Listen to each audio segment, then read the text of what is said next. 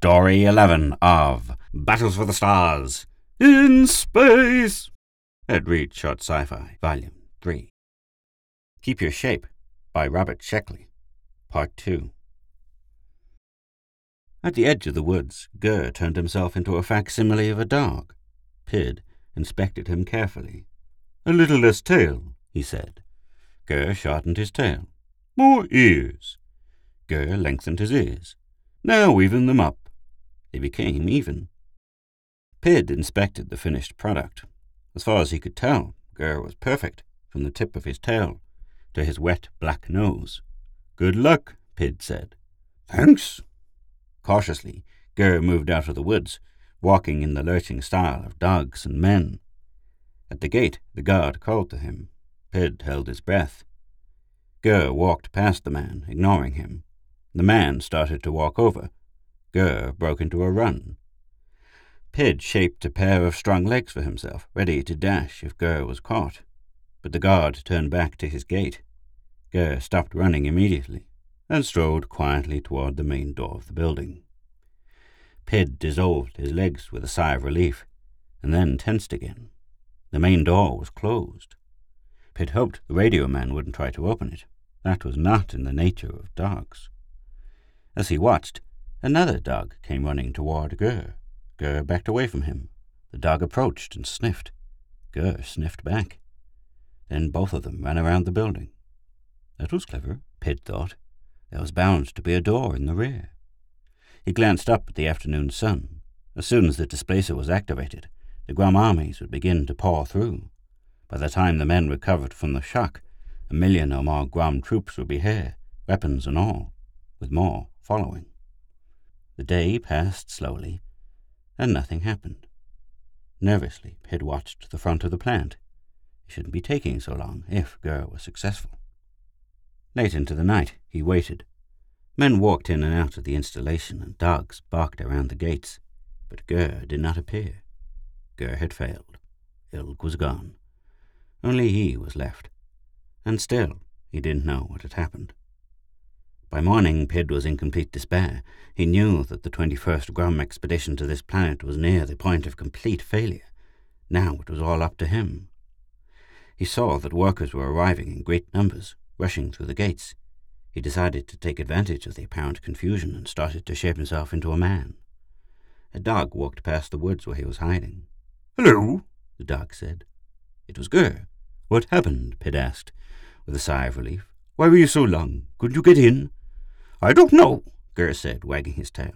I didn't try. Pid was speechless. I went hunting, Gur said complacently. This form is ideal for hunting, you know. I went out to a gate with another dog.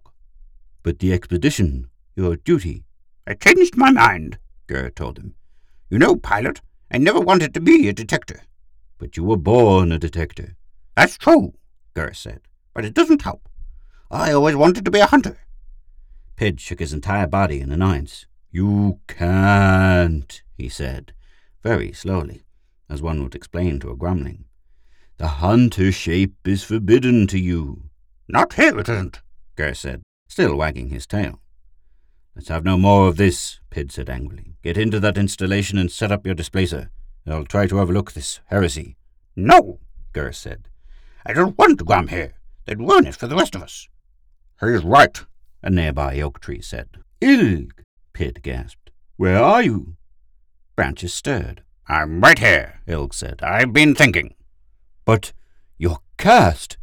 Pilot, Gur said sadly. Why don't you wake up? Most other people on Grom are miserable. Only custom makes us take the cast shape of our ancestors. Pilot, Ilg said. All Grom are born shapeless. And being born shapeless, all Grom should have freedom of shape, Gur said. Exactly, Ilg said, but they'll never understand. Now excuse me, I want to think. And the oak tree was silent. Pid laughed humorlessly. The men will kill you off, he said, just as they killed off all the other expeditions. No one from Grom has been killed, Gur told him. The other expeditions are right here. Alive? Certainly. The men don't even know we exist. That dog I was hunting with is a Grom from the 12th expedition. There were hundreds of us here, pilot. We like it. Pid tried to absorb it all. He had always known that the lower castes were lax in caste consciousness, but this was preposterous. This planet's secret menace was freedom. Drown us, pilot, Gur said. We've got a paradise here. Do you know how many species there are on this planet? An uncountable number. There's a shape to suit every need. Pid ignored them. Traitors. He'd do the job all by himself. So men were unaware of the presence of the Grom. Getting near the reactor might be not so difficult after all. The others had failed in their duty because they were of the lower castes, weak and irresponsible. Even the pilots among them must have been secretly sympathetic to the cult of shapelessness the chief had mentioned, or the alien planet could never have swayed them. What shape to assume for his attempt? Pid considered. A dog might be best. Evidently, dogs could wander pretty much where they wished. If something went wrong, Pid could change his shape to meet the occasion. The Supreme Council will take care of all of you, he snarled and shaped himself into a small brown dog. I'm going to set up the displacer myself. He studied himself for a moment, bared his teeth at Gur, and loped toward the gate. He loped for about ten feet, and stopped in utter horror. The smells rushed at him from all directions, smells in a profusion and variety he'd never dreamed existed, smells that were harsh, sweet, sharp, heavy, mysterious, overpowering, smells that terrified, alien and repulsive and inescapable. The odours of earth struck him like a blow. He curled his lips and held his breath. He ran on for a few steps and had to breathe again. He almost choked. He tried to remold his dog nostrils to be less sensitive. It didn't work. It wouldn't, so long as he kept the dog shape. An attempt to modify his metabolism didn't work either. All this in the space of two or three seconds. He was rooted in his tracks, fighting the smells, wondering what to do. Then the noises hit him. They were a constant and staggering roar, through which every tiniest whisper of sound stood out clearly and distinctly. Sounds upon sounds, more noise than he had ever heard before at one time in his life. The woods behind him had suddenly become a madhouse. Utterly confused, he lost control and became shapeless.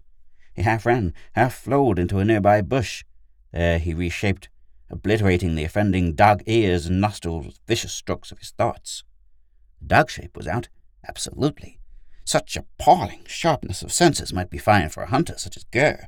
He probably gloried in them, but another moment of such impressions would have driven Pid the pilot mad. What now? He lay in the bush and thought about it, while gradually his mind threw off the last effects of the dizzying sensory assault. He looked at the gate. The men standing there evidently had noticed his fiasco. They were looking in another direction. A man? Well, it was worth a try.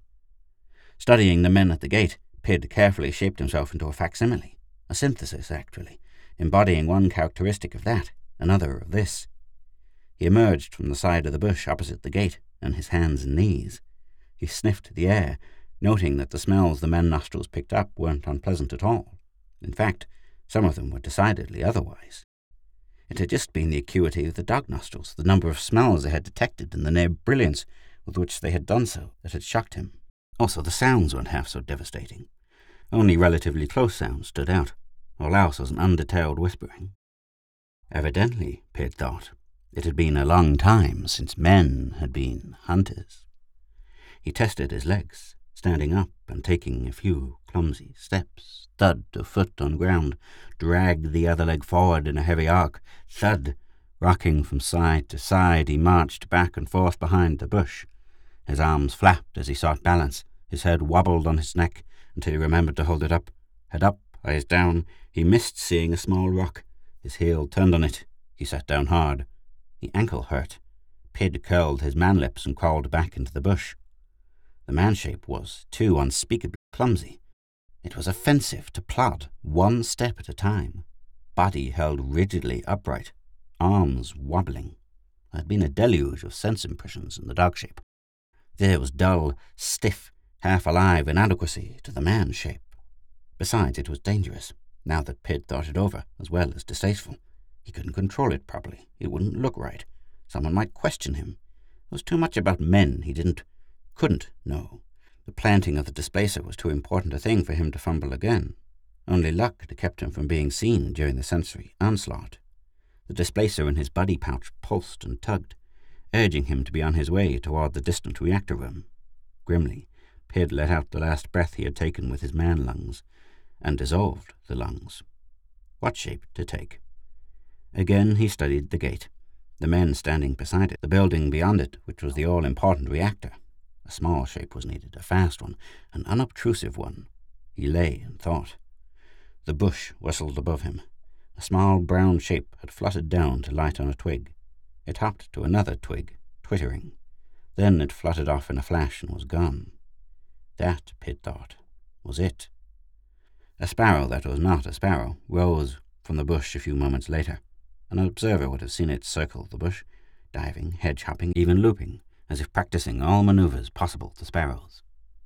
Pid tensed his shoulder muscles, inclined his wings. He slipped off to the right, approached the bush at what seemed breakneck speed, though he knew this was only because of his small size. At the last second he lifted his tail, not quite quickly enough, he swooped up and over the top of the bush, but his legs brushed the top leaves. His beak went down, and he stumbled in air for a few feet back forward. He blinked beady eyes as if at a challenge, back toward the bush at a fine clip, again up and over, this time cleanly. He chose a tree, zoomed into its network of branches, wove a web of flight, working his way around and around the trunk, over and under brushes that flashed before him, through crutches with no more than a feather's breadth to spare. At last he rested on a low branch, and found himself chirping in delight. The tree extruded a feeler from the branch he sat on and touched his wings and tail. Interesting, said the tree. I'll have to try that shape sometime. Ilg.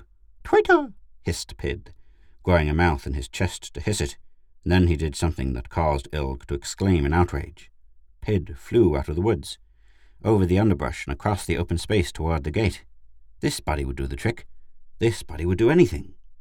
He rose in a matter of a few sparrow heartbeats to an altitude of a hundred feet.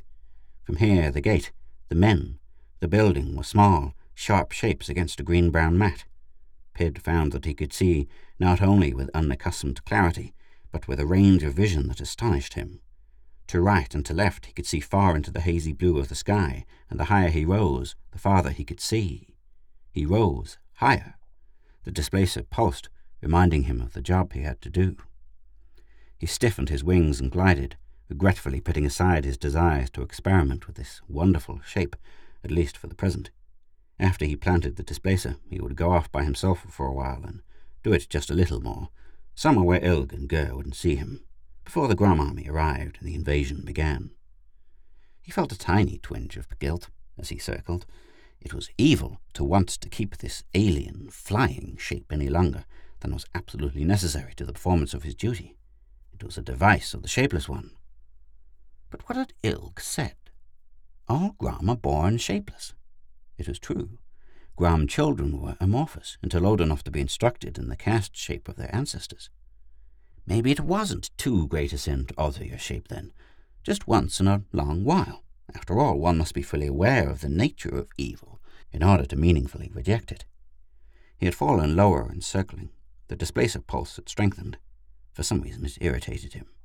He drove higher on strong wings, circled again. Air rushed past him, a smooth, whispering flow, pierced by his beak, streaming invisibly past his sharp eyes, moving along his body in tiny turbulences that moved his feathers against his skin.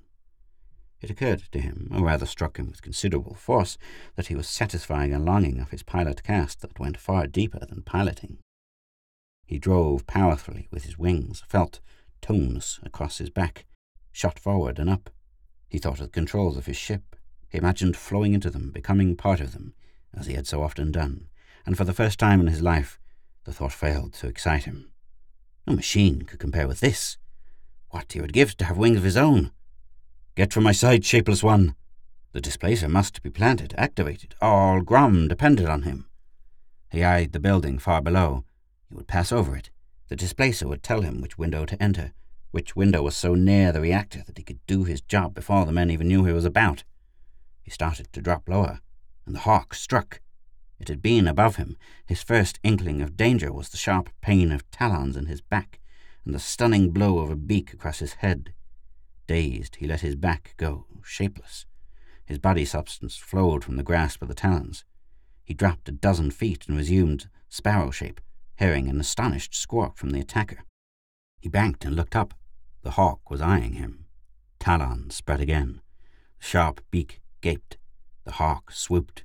Pid had to fight as a bird, naturally. He was four hundred feet above the ground.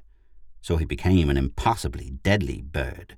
He grew to twice the size of the hawk. He grew a foot-long beak with a double razor's edge. He grew talons like six-inch scimitars. His eyes gleamed a red challenge. The hawk broke flight, squalling in alarm. Frantically, tail down and widespread, it thundered its wings and came to a dead stop six feet from Pid. Looking thoughtfully at Pid, it allowed itself to plummet. It fell a hundred feet, spread its wings, stretched its neck, and flew off so hastily that its wings became blurs. Pid saw no reason to pursue it. Then, after a moment, he did. He glided, keeping the hawk in sight, thoughts racing, feeling the newness, the power, the wonder of freedom of shape. Freedom. He didn't want to give it up. The bird shape was wondrous. He would experiment with it. Later he might tire of it for a time and assume another, a crawling or running shape, or even a swimming one. The possibilities for excitement, for adventure, for fulfillment and simple, sensual pleasure were endless. Freedom of shape was, obviously, now you thought on it, the Grom birthright, and the caste system was artificial, obviously. A device for political and priestly benefit, obviously. Go away, shapeless one. This does not concern you. He rose to a thousand feet, two thousand, three. The displacer's pulse grew feebler and finally vanished. At four thousand feet, he released it and watched it spin downward, vanish into a cloud. Then he set out after the hawk, which was now only a dot on the horizon. He would find out how the hawk had broken flight as it had skidded on air. He wanted to do that, too. There were so many things he wanted to learn about flying. In a week, he thought, he should be able to duplicate all the skill that millennia had evolved into birds. Then his new life would really begin. He became a torpedo shape with huge wings and sped after the hawk.